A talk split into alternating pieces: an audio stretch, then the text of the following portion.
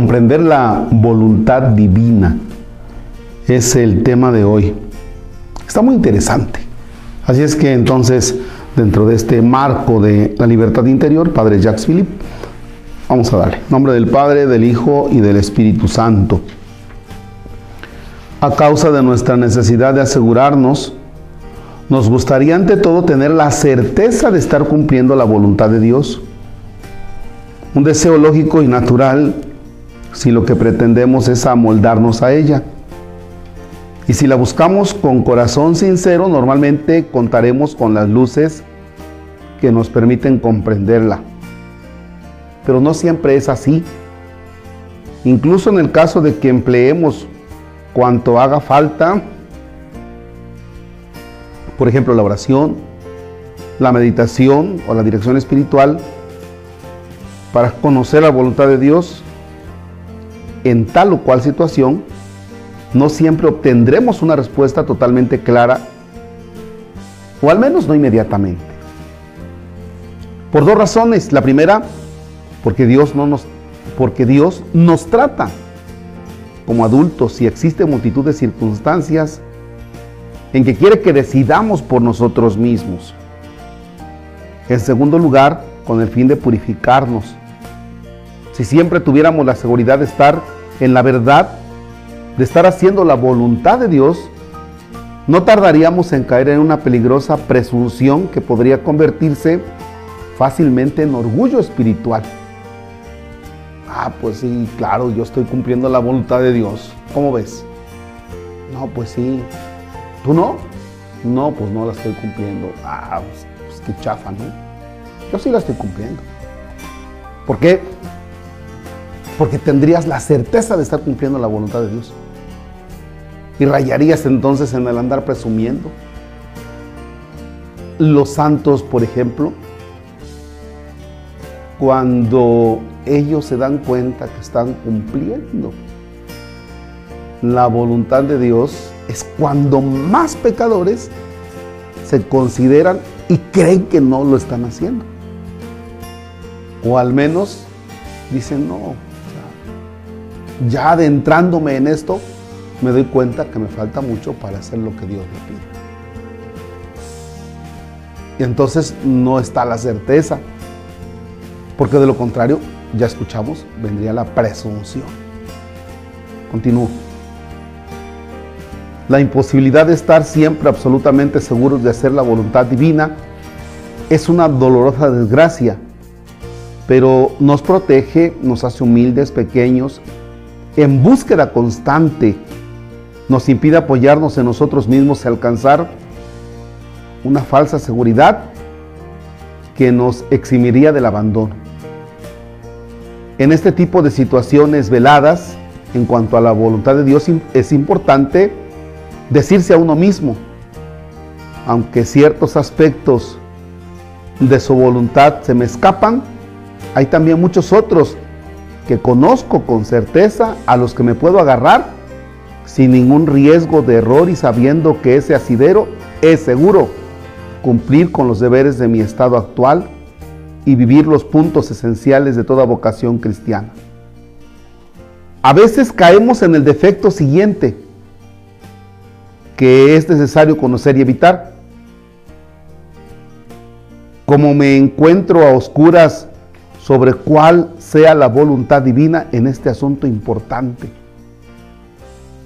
Por ejemplo, la respuesta a la propia vocación u otra decisión sería, me paso el tiempo interrogándome y alimentando cierto desaliento que me impide atenderme a lo que es para mí la voluntad de Dios cotidiana. Como perseverar en la oración, seguir confiado y amar a las personas a las que trato habitualmente. Cuando no existen respuestas para el futuro, el mejor modo de prepararse a recibirlas es vivir plenamente el hoy.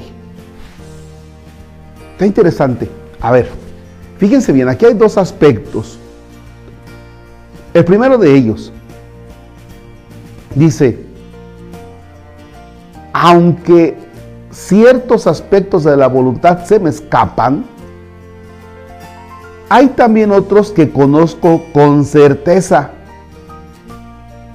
Es decir, también nosotros tenemos que ser muy sinceros con, con nosotros mismos y decir, bueno, hay algunos aspectos de la voluntad de Dios que no conozco, pero los que conozco los voy tratando de cumplir. Y eso te hace muy libre, porque entonces no te pasas como lamentándote, ay, no es que yo no conozco la voluntad de Dios, es que yo no sé qué es lo que me quiere decir. No, o sea, tú lo que vayas descubriendo, hazlo. Lo que se te presente, pues órale, éntrale. En cuanto a la voluntad de Dios que conoces, lo que se te presente, éntrale. Dice, a veces caemos, segundo aspecto, en el defecto siguiente. Me encuentro a oscuras sobre cuál sea la voluntad divina en un asunto importante. Y me paso el tiempo interrogándome y alimentando cierto desaliento que me impide atenderme en lo que es para mí la voluntad de Dios. Fíjense, mm, cuando a veces me paso alimentando desalientos, y puede que me pase toda la vida así, ¿eh? Es que yo no sé qué quiere Dios de mí. Estoy alimentando un desaliento. Es que yo no sé qué es lo que quiere Dios de mí.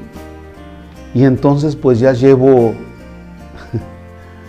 es que me acordé de una situación de un noviazgo de 27 años.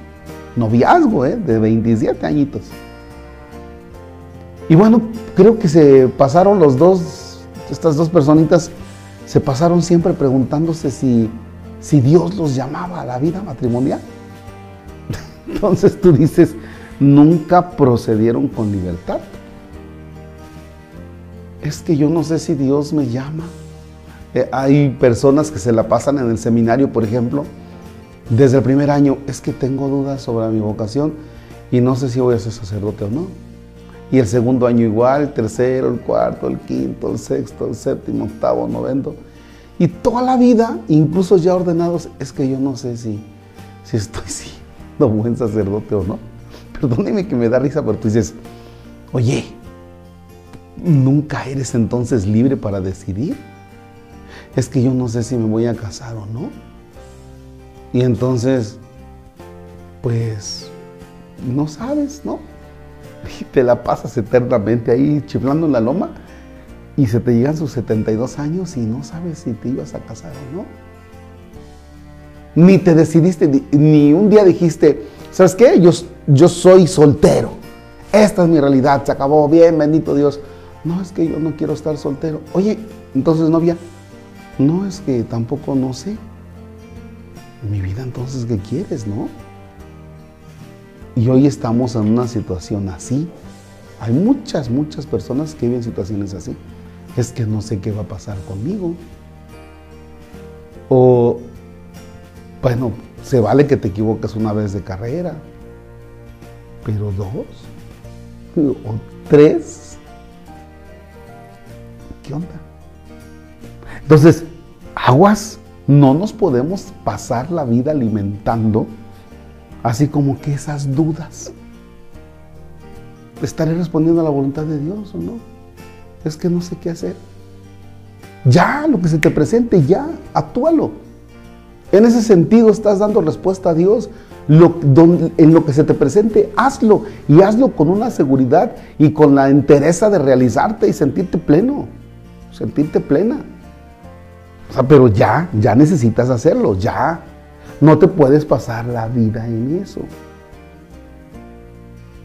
¿Ya? ¿De qué manera estarás dando respuesta a la voluntad de Dios? Lo que tengas que hacer hoy, hazlo y hazlo bien. Y verás que solito se va a ir encadenando, solito se va a ir encadenando. Esa es, la, esa es la manera en la que le vas a dar un sí a Dios y que estarás haciendo su voluntad. ¿Ya? Está entonces, están estos dos aspectos que a mí me parecen interesantes, importantes, ¿no? ¿De qué manera puedo hacer la voluntad de Dios o de qué manera puedo realizarme en la vida? Arriesgate, hazlo. Le decía a una persona hace quizá un año, ¿no? Es que no sé qué hacer de mi vida. Y la pregunta mía era, ¿y por eso te levantas a la una de la tarde? O sea, si no sabes qué hacer de tu vida, pues ponte a vender pepitas, a vender pambazos, no sé, no, no sé. Haz algo desde muy temprano. Y en ese sentido estarás dando respuesta a Dios. Yo le decía, lárgate por favor a buscar trabajo a Cancún, a Chetumal o Chetumal, ¿no?